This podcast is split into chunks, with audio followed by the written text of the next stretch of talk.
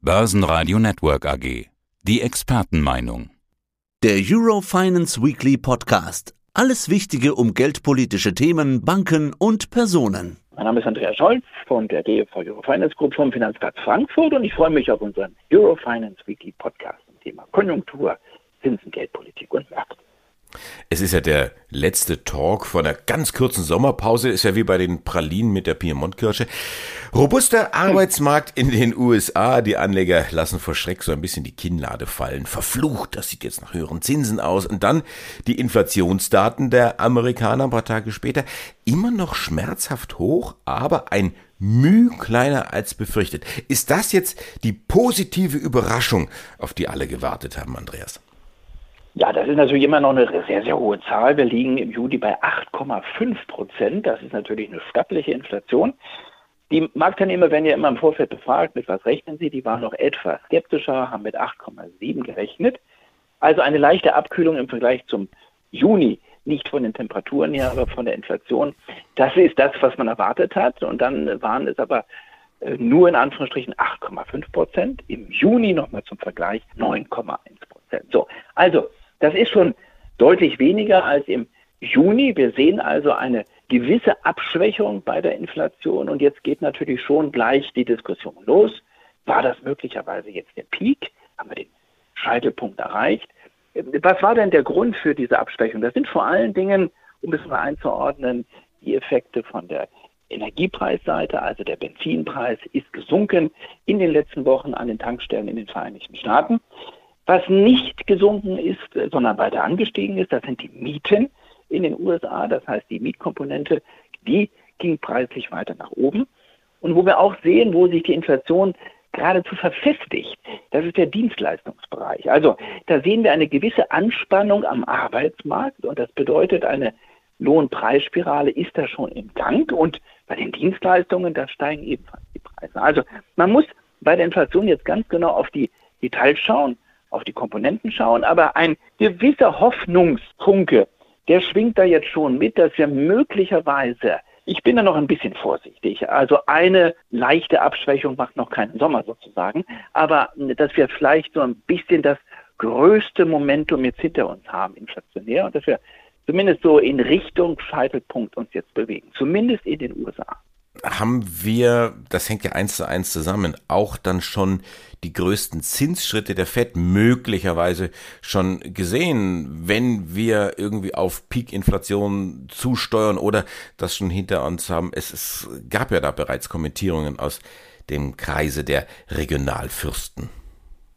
Die haben natürlich gleich auch kommentiert und haben gesagt, also sie sehen das Thema Inflationsgefahr als noch nicht gebannt an. Die Kommentare, die kamen sehr, sehr hawkisch rüber, das muss man sagen. Also eher restriktiv, so nach dem Motto, wir wollen dem Markt ganz klar signalisieren, Moment mal, das ist eine kurze Abschwächung, aber wir wollen das über Monate hinweg sehen.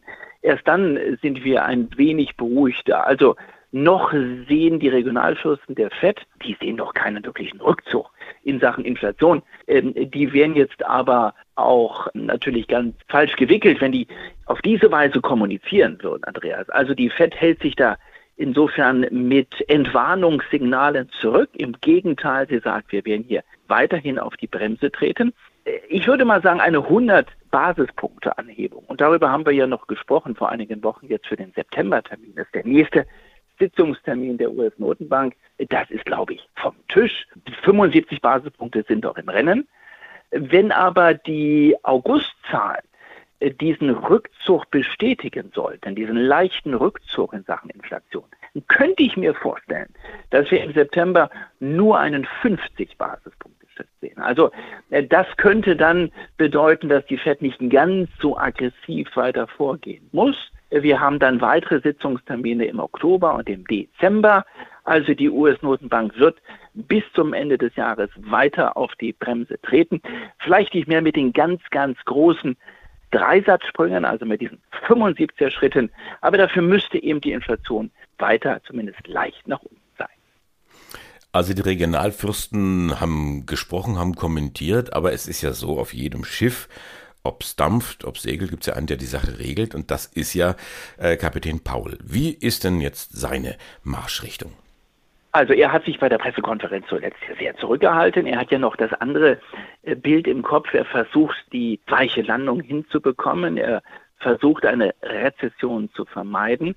Aber das oberste Ziel ist erstmal, und das ist auch politisch jetzt das wichtigste Ziel, auch aus Sicht des Präsidenten, wenn wir haben ja im November Wahlen in den USA, diese Inflation muss runter, weil sie eben eine Geißel ist und weil sie sozusagen asozial wird. Das äh, wissen die Demokraten. Das ist ein sehr, sehr heißes politisches Thema in diesem heißen Sommer 2022. Und das ist im Moment äh, die Top-Aufgabe für den Chef der FED. Und er hat ganz klar gesagt, nein, wir brauchen über einige Monate hinweg, so war sein Zitat, eine rückläufige Inflation. Das Ziel bleibt, sie wieder Richtung 2% nach unten zu bringen. Das wird sehr lange Zeit brauchen. Vor allen Dingen dürfen sich die Inflationserwartungen nicht nach oben verfestigen. Da sehen wir jetzt eine gewisse Entwarnung. Das ist positiv. Die US-Bürger erwarten sogar einen Rückgang der Inflation im nächsten Jahr 2023. Das ist positiv, weil wenn die Inflationserwartung anders wäre, wenn man erwarten würde, dass die Preise weiter steigen, dann würden wir die Gefahr einer solchen Spirale sehen. Also die US-Bürger sind da etwas zuversichtlicher. Und das könnte für äh, den Chef der US-Notenbank auch bedeuten, dass er vielleicht ja so klammheimlich im Stillen denkt, ich muss möglicherweise nicht mehr ganz so aggressiv auftreten in den nächsten Monaten, aber auch er wird einen Teufel tun und hier Entwarnung geben. Der Chef der FED will über Monate hinweg, mindestens bis Ende des Jahres, eine deutliche, klare Absenkung der Inflation sehen. Nur dann würde er ein klares Signal der Entwarnung was ist denn jetzt mit diesem Zauberwort, mit dieser Quadratur des Kreises, mit dieser sogenannten weichen Landung? Wie wichtig ist das und kriegt er das hin?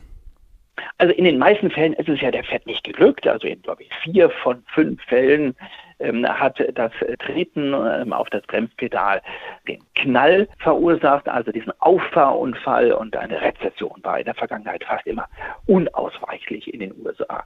Jetzt haben wir diesen extrem starken Arbeitsmarkt gesehen. Du bist eingangs darauf eingegangen und der ist so robust, wie man sich das gar nicht vorstellen kann. Also das sieht jetzt nicht nach Rezession aus. Die ersten sagen schon, Mensch, wenn der Arbeitsmarkt relativ solide bleibt, gleichzeitig die Preise zumindest wieder in Richtung 4 Prozent oder lassen wir mal 5 Prozent sein, also so in Richtung jetzt mal 4 bis 5 Prozent fallen, diese Inflation von den hohen Werten zurückkommt und die FED nicht brutal weiter durchtreten muss, die Bremse, dann könnte das sogar mit dieser sogenannten weichen Landung gelingen.